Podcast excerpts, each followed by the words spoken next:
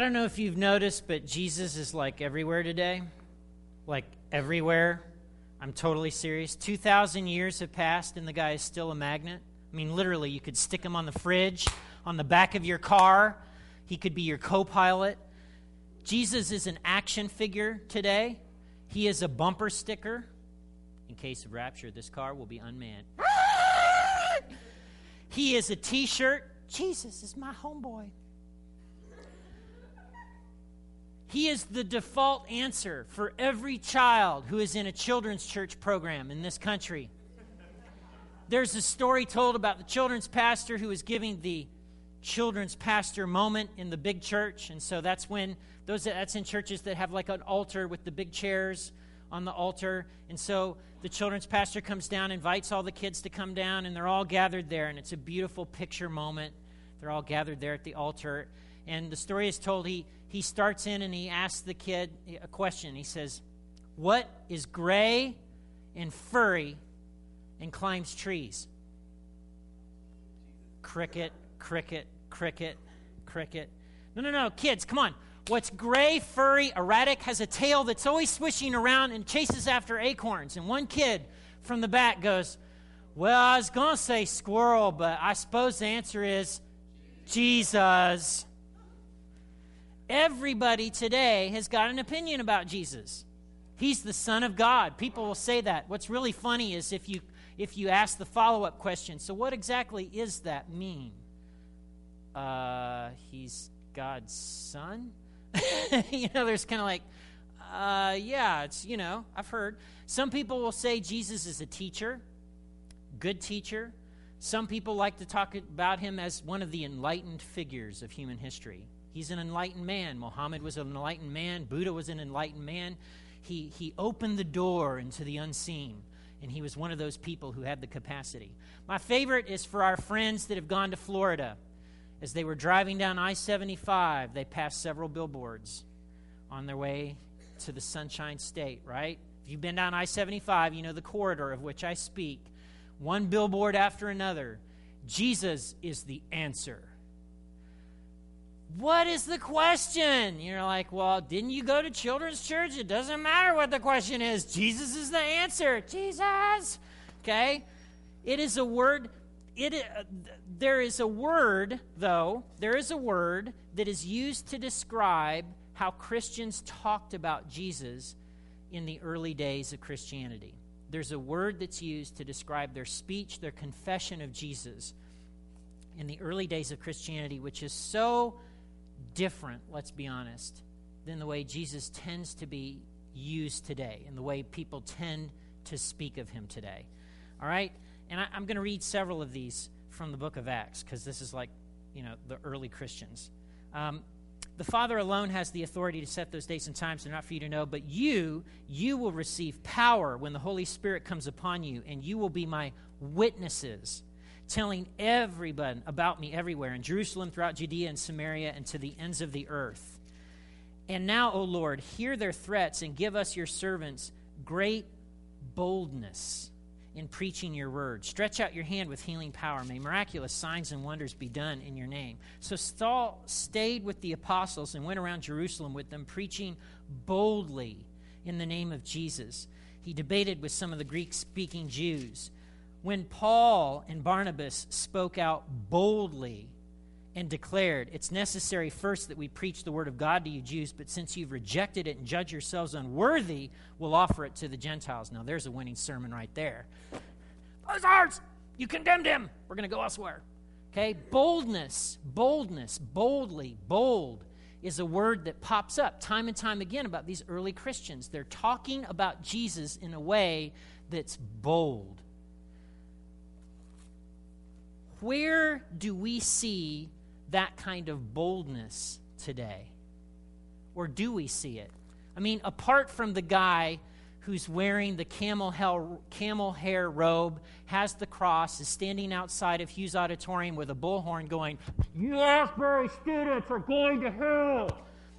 You know the guy I'm talking about, so you're like, Yeah, he was at campus last fall. Okay? Apart from him, where do you see boldness? I kind of I want to I want to open up a passage today and I want to put something on your radar. And I want to suggest to you today that Jesus will build his church if we will boldly confess who he is in the context of our relationships and where God's put us. Jesus will actually build his church if we'll boldly confess who he really is at the right moments, at the right times. And so, in order to do that, I want you to look at a passage with me that's found in Matthew. Matthew's gospel. It's the first gospel of the New Testament. So you just go to the New Testament, it's the first book. Oh, it's amazing. It's great. Matthew chapter 16 is where we're going to be. Matthew chapter 16.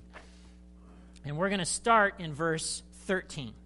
Uh, but I'll, I'll, set a little bit of context before we get into the passage. So, Matthew uh, chapter 16, and we're going to look at verses 13 through 19. Um, Jesus had been teaching in the lake region of Galilee. So there's these lakes, there's lots of fishermen, uh, largely uneducated, largely poor, uh, this area of Judea. And, and he spent a lot of time there. They did miracles, they did all kinds of things. He was like the big draw for all of those towns of the lake region. But he decides to take his disciples and head north to a different region and so they travel some 25 miles and they go uphill 1,500 feet to this town called Caesarea Philippi. And it, it, had just gotten renamed Caesarea Philippi. So they were like, Woo, we're so excited. It's awesome. Woo. You know, come to Caesarea Philippi. Um, in the Old Testament times, this would have been the tribe of Dan up north. And in the Old Testament times, uh, Baal was worshiped a lot up there. Um, and so in this in this particular century, in the first century, when Jesus arrives with his disciples, um, it's a town that's populated largely by Syrians and Greeks who worshiped the Greek god Pan. You're like, like Peter Pan. I know the Greek god Pan. He was totally in in that town.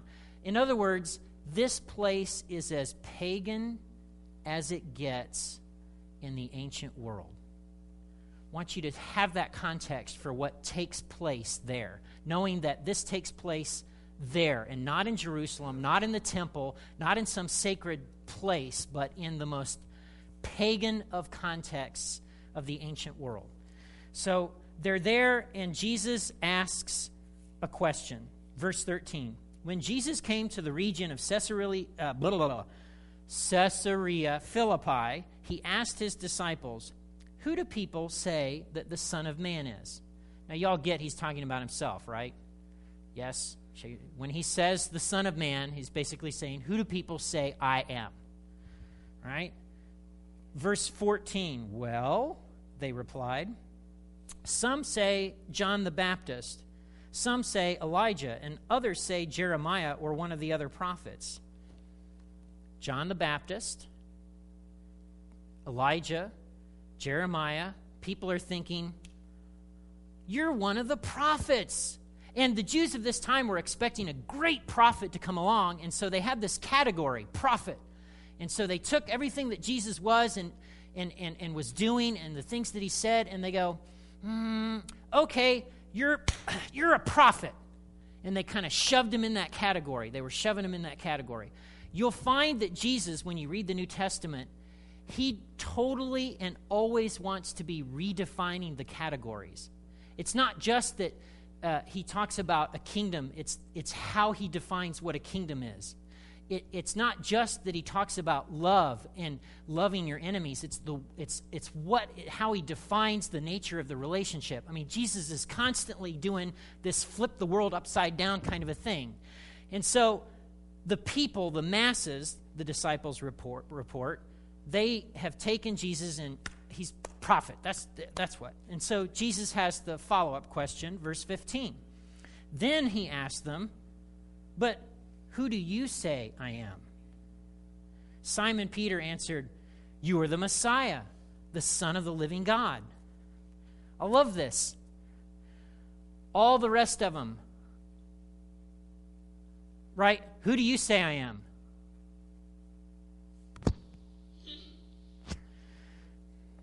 And of course, Peter, being Peter, right? You know? Ding, Peter to the rescue. I'm here, Lord. Ready? I'm going to give the answer. You ready for it? and boom, you are the Messiah, the Son of the living God. The Hebrew word Messiah, which is what Peter said, uh, it simply means anointed. Anointed. 39 times it's used in the Old Testament to describe kings. So, in other words, Jesus isn't just a prophet, Jesus is a king. He's a king with a kingdom. Jesus rules just like a king does. Okay, so uh, if you've ever wondered why Jesus has the name Jesus Christ, and if you've ever thought, man, that is the weirdest last name. Why isn't like Jesus Smith or Jesus, you know, Goldstein or, you know, even a good Jewish name? Why is it? So, Christos, Christ, is the Greek word for anointed. It's the Greek word for Messiah. So, really, it was Yeshua, Messiah. Jesus or Joshua, the anointed one. So some of you, if you've never, if you've always wondered your whole life, that's where he got his quote, last name. It's right here in this passage, okay? All right? So Jesus is a Messiah, and the Messiah for the Jews of this century was this kingly figure who, like David, would triumph in the last days over Israel's enemies. But Peter confesses that Jesus is not just the Messiah, but he's the Messiah, dot, dot, dot, the Son of the living God. Jesus is God's Son, and Jesus talks a lot about this, especially in John's Gospel, right? I and the Father are one, you know. Uh, in the baptism, Jesus is coming, the, the, the dove descends. This is my Son in whom I'm well pleased. So Jesus has some kind of special relationship that no one else has because Jesus is God. Jesus is God's Son. And so Peter utters this string of words. And look what Jesus responds to it. Jesus replied, verse 17, You are blessed, Simon, son of John, because my Father in heaven has revealed this to you. You did not learn this from any human being. Jesus replied, You are blessed. He's not conferring a blessing on Peter. It's, this is more like Matthew 5, the Beatitudes, where Jesus says, Blessed are the poor in spirit. Blessed are. So, what he's basically saying is, the fact that you know this, Peter, you're blessed. You're blessed, man, to know this. Right? So it's an acknowledgement and a recognition that that Peter has confessed, Peter has stated something that's real and true about who Jesus really is. So then uh, then he says this Now I say to you, so there's a connection between Peter's statement, Peter's confession of who Jesus is, and what follows. Now I say to you that you are Peter, and in my Bible, in the NLT, it's got this, which means rock, because Jesus in the Greek says, You are Petros, and upon this Petra, you are rock, and upon this rock I will build my church, and all the powers of hell will not conquer it. Now, if you went to a Christian college, you know that there's a little bit of contention about what this verse means. If you grew up Roman Catholic, right? You were like, duh, you are Petros, and on this Petra I will build my church. It's the primacy of Peter, baby. Apostolic succession. The Pope, I'm talking about. Do you not follow Catholicism? Yeah, there's this guy, he wears all white. There's smoke that comes out of the thing when they choose him. You know, there's like a billion of them on the planet, Roman Catholics, right? Okay, so so Protestants came along in the 1500s and they were like, oh, we, no, no, no, no, no. See, when, when it says here, you know, you are Petros and upon this Petra, when Jesus says upon this Petra, Jesus is referring to himself. yes, Jesus is the rock upon which he will build this church. And so Protestants wanted to affirm that because they didn't want to do the whole apostolic succession thing, primacy of Peter, blah, blah, blah, blah, blah. And it gets kind of gobbledygook. But I would like to point out one point of grammar. Right here. What's this word? If the rock were different, it would be a different conjunction there. In other words, if the, you know, now I say to you that you are Peter, but upon this rock I will build my church. It'd be a but. but it's not a but, it's a kai in Greek, which is and. So, in other words, the two rocks are related. Um, some of you that have grown up Protestant are like, oh, you're scaring me now, Max, okay? Well, Peter is the rock in this moment, in this confession. What does Peter acknowledge? You are the Messiah. You are the Messiah, the anointed one, the one we've been waiting for, the Son of the living God. In that confession, Peter becomes a rock upon which the church is built. And we see that in the book of Acts. They go th- all throughout the known world proclaiming what? The Messiah has come, and his name is Jesus. They go proclaiming the gospel, and the church is built. Church history is full of people who were just like Peter confessing boldly who Jesus was, and the church grows and the church is built, and people come to faith and are made new. All right? So let's let's close this out with the next couple of verses. Uh, verse 18. Uh, now I say to you that you are Peter, and upon this rock I will build my church, and all the powers of hell will not conquer it. All the powers of hell. In other words, the confession that I am the Messiah the anointed one, Son of the living God, you take that, proclaim that, not even death itself, not even the powers of hell are going to stop it. The church is going to flourish. And I would say to you today that all across the world, the church of Jesus Christ is kicking butt.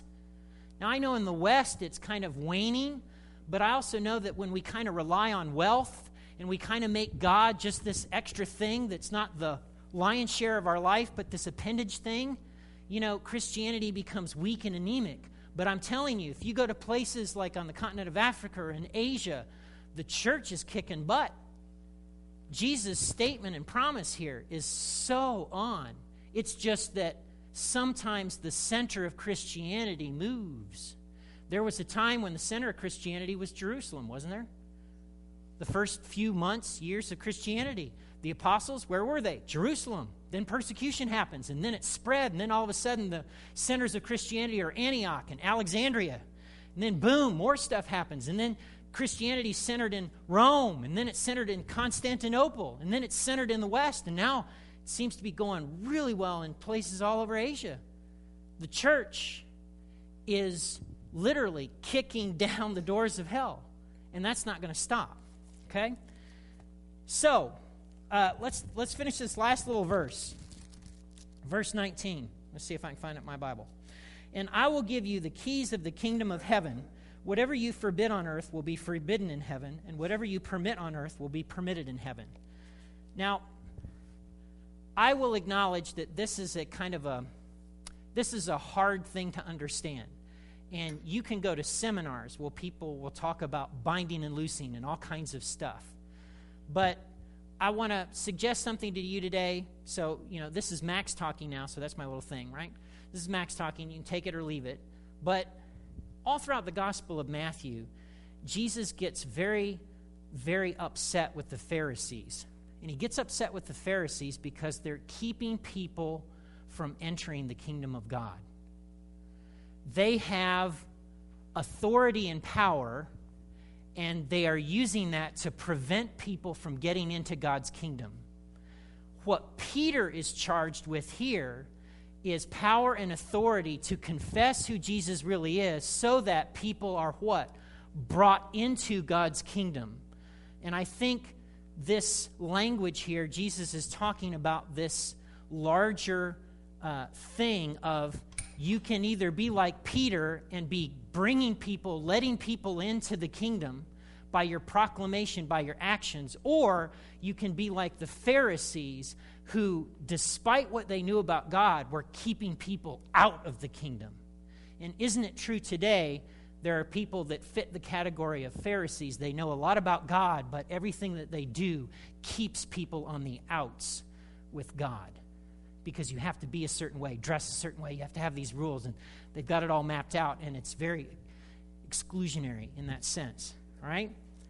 So again, you can take that or leave that, uh, but Peter is given some kind of authority, and I believe it has something to do with the fact of letting people in and bringing people in to the God to the kingdom of God. All right? So I, I want to kind of unpack where we've been just a little bit. Because we use religious words all the time.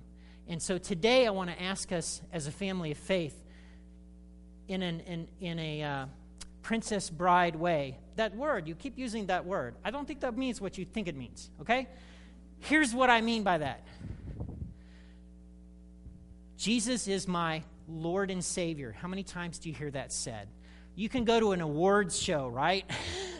Somebody will get up to a platform, they'll be given a trophy, and they'll go, I want to thank my Lord and Savior, Jesus Christ. Okay? And I don't mean to demean their acknowledgement of Jesus in that setting, but we throw those words around a lot. Do we understand what they really mean? Do we? When we say that Jesus is Savior, we're saying that Jesus and only Jesus can deal with my sin.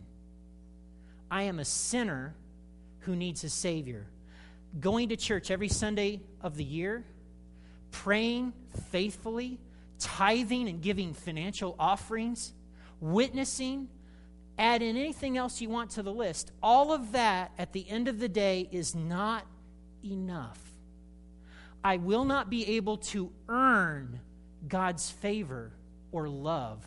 I will not be able to, through what I do, be able to get God to go, oh, Max, boom, here come the blessings, baby. I am a sinner who needs a Savior, and Jesus and only Jesus can deal with my sin.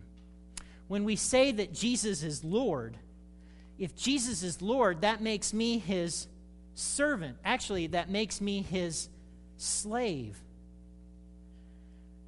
Everything that I have, every possession, the cars that I drive, everything is actually not mine, it's his.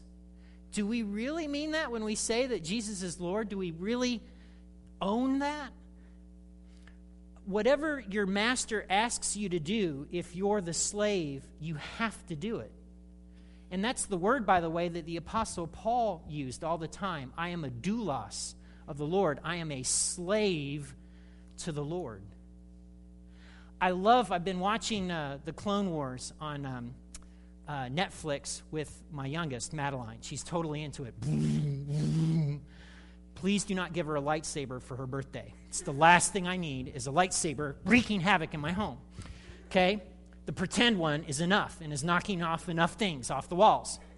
Okay? So, but but Maddie and I have been watching this, and I love I love Count Dooku. Count Dooku is this totally powerful Sith Lord. And I've seen several lightsaber battles where he single handedly is able to basically best Obi Wan Kenobi and Anakin Skywalker. Like the two of them together cannot defeat Count Dooku. Now, I haven't seen the original movie series yet. I know it happens, okay? But in this, in this context, they, they can't do it. And, and so Count Dooku is this powerful, powerful Sith Lord, powerful evil Jedi. All right? But he has a master, Lord Sidious. And the, the, he will come on the thing. And this powerful Sith Lord will get down on one knee while the guy's talking to him. And he'll be given orders. You know, apprentice is what he's called. I want you to blah, blah, blah. And Count Dooku will go, Yes, master.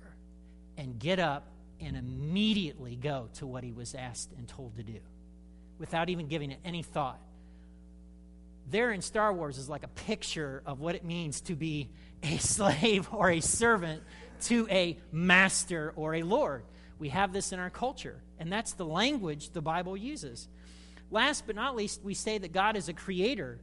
Um, but do we acknowledge that God created all the people that we encounter? Like, you know the people I'm talking about. Some of you are like, oh, you have to bring up those people? those like came out of the ground like those evil things from the Lord of the Rings. No, no, no, no. God made people. God made people, and so God made the people who like you and whom you like, and God made the people that you cannot stand. God made them too. God made them too. God made everybody. Do we acknowledge that? Okay. So let me ask some questions. In light of this passage, in light of some of the power of words and the power of confession, has anyone opened up the curtains for you spiritually in your life? Given you a clear view of Jesus? To where, like Peter, in that moment, you were like, oh, that's God. That's who you are. I mean, has anyone ever helped you have that aha kind of a moment? Who in your life has pointed you to Jesus? In such a way, again, that you've been like, yeah, clear view to where if Jesus were standing there, he'd be like, yeah, you didn't get that on your own. God, God has given that to you. You're blessed. Okay? Have you pointed anyone to Jesus in the last three months or six months? And and here's another question. I, I love this. This is from Stephen Mullen. If Jesus were to give a nickname to your faith, you know how, like, on a sports team, you have nicknames. If Jesus were to give a nickname to your faith, what would it be? Like Max the Marshmallow? Would it, you know, Bill the Blaze? I'm on fire! You know, Frank the flip flopper. I mean, what what would the what would the what would the nickname be? And then even more importantly, what would you want it to be? What would you want it to be? There was a period of time in, in my early 20s when I wasn't very bold confessing Jesus. I was a wuss. Like, I, I, can remember a time when somebody made the statement to me, I wish Aslan were, were real. Boom. Talk about an opportunity. Walked away. Ding. Um, I, uh, uh, someone once said to me, Max, I can't do this anymore. I need my life to be different. Cricket, cricket, cricket, cricket. you know, or um, someone once asked me in my early, ch- "Are you afraid of dying, Max?" No, I am a Lord. you know, no. Let it pass. Let it pass. Sincere confessions of faith are what Jesus asks of us, because there is a lost and hurting we- world that needs us to be bold, authentic witnesses. And so when you and I, like Peter, are acknowledging who Jesus really is, the church is going to be built. The church is going to be built. And I encourage you, as a practical point of application, you need to get like an elevator speech ready. Here's a practical way. To, you know, here's you'll you'll hear um, entrepreneur leaders talk about the elevator speech. The elevator speech is if you get into an elevator with somebody and you're starting a company, by the time it takes you to get from the first floor to the fifth floor with maybe one stop or two stops, you ought to be able to share your startup company in such a way that they're like, Yes, I want to help you. Okay? I would say to you and me that you and I need like an elevator testimony that we're that's boom, just there all the time.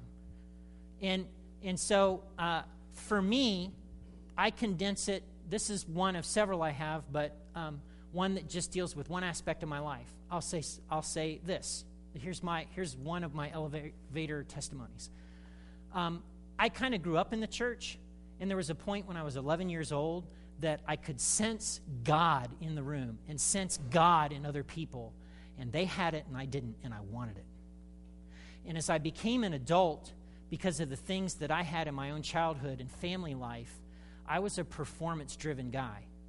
And I was always trying to make it so that people liked me, so that I was getting A's in everything, so that I was the best in everything that I did.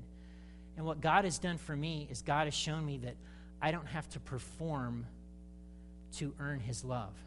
That there is a God who made everything and who loves me apart from my performance. And it's been one of the most freeing things for me as an adult man to simply be and not have to do. That opens up conversations. And that's just like one little aspect, okay? So, but you need to, I want to encourage you to begin to develop an elevator testimony, okay? So today, today, you have rocks. Again, I know. It's like, what's up with the rocks? I know. You've rocks. Thank you for not hurling them. I'd like to point out that our container is getting fuller. But today, I want to encourage you and I'm going to give you a moment. We have a video for you while you're doing this, but I want you to get up out of your seat and I want to I want you to lay down the stone that you have today as kind of a symbolic way to say for all the times, God, that I have failed to speak boldly about Jesus, I'm sorry. For all the times that I've denied ever knowing him, I'm sorry. For all the times that I've withheld what rightly belongs to him, I'm sorry. Today, Lord, I lay down this stone and I want to be called a disciple. Today, I lay down this stone and I ask that you would remove from me timidness and that you would put in me boldness so that the church will be built. Would you do that? So there's your charge.